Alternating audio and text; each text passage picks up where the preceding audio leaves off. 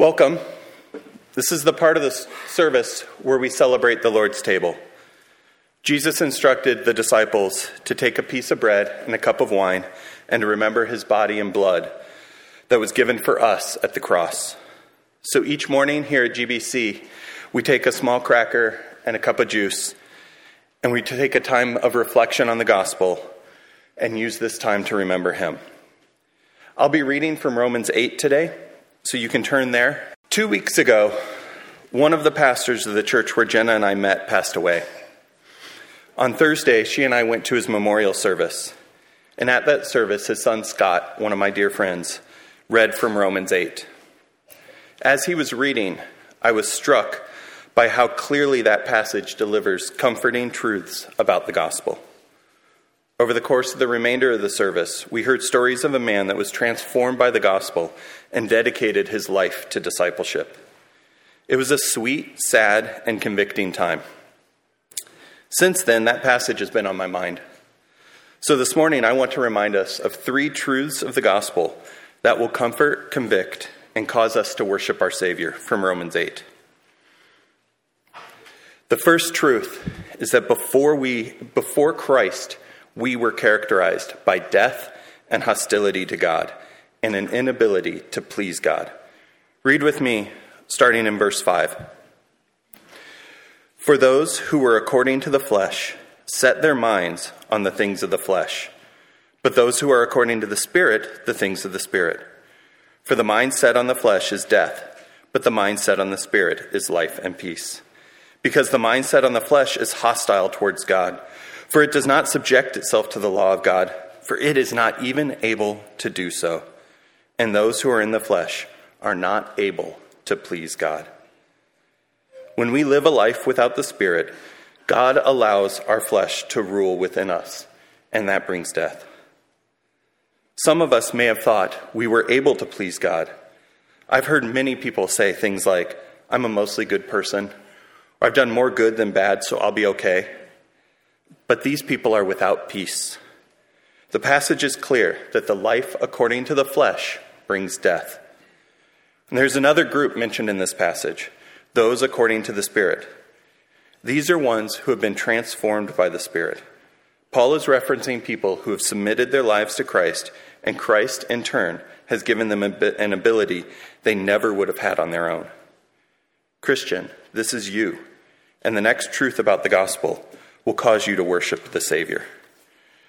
The next truth about the gospel is that for those of us that are adopted children of God, He will give an immeasurable inheritance. Jump down to verse 14. For as many as are being led by the Spirit of God, these are the sons of God. For you have not received a spirit of slavery leading to fear again, but you have received the spirit of adoption, as sons by whom we cry out, Abba, Father.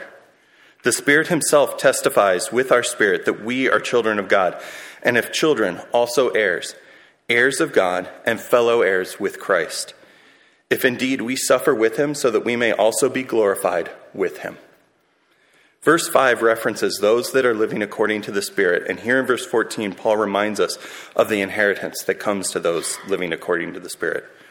We are adopted children of God. In today's world, I don't think we usually understand the significance of being an heir. In many places, I think it's downplayed. But when my friend Scott heard the legacy of his dad during that service, it was a privilege to be an heir to a man that impacted so many lives. Scott got to see a man that finished well and served his Savior with his life from the time he was 24 until he passed away at 70. And Scott felt a great privilege and comfort being his heir. As Christians, we're heirs to the one that created the universe. Colossians 1 says that he is before all things, and in him all things are held together. Our spiritual Father holds every single molecule in his hand. Isaiah 45 says that every knee will bow and every tongue will swear allegiance to Yahweh. And look again at verse 17. It says that we also will be glorified with him. What a privilege that will be.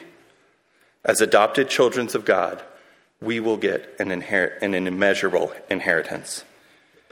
And the last truth of the gospel that is there to comfort, convict, and cause us to worship our Savior is those that are adopted children, the trials and sufferings of today are incomparably insignificant to eternal glory. Look at verse 18.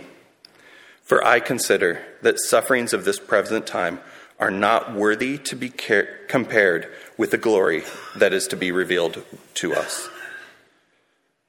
What trial was on your mind this week? Think of it for a second. What difficult situation took up your thought life? Some of those were very hard. Maybe your work is overwhelming and you don't even know what to do. Maybe you're fighting illness and you're tired of the fight. Maybe sin is rearing its ugly head and you're weary of the battle. The encouragement of this verse is that when compared to the glory of eternity, these difficulties are but a speck. The scale can't even weigh the difference. Take a moment this morning and meditate on the glory of Christ that has been revealed to us, and try to think about what will be revealed. That is a sweet, sweet comfort during today's trial. So, as we come to the Lord's table this morning, we need to reflect on these truths of the gospel.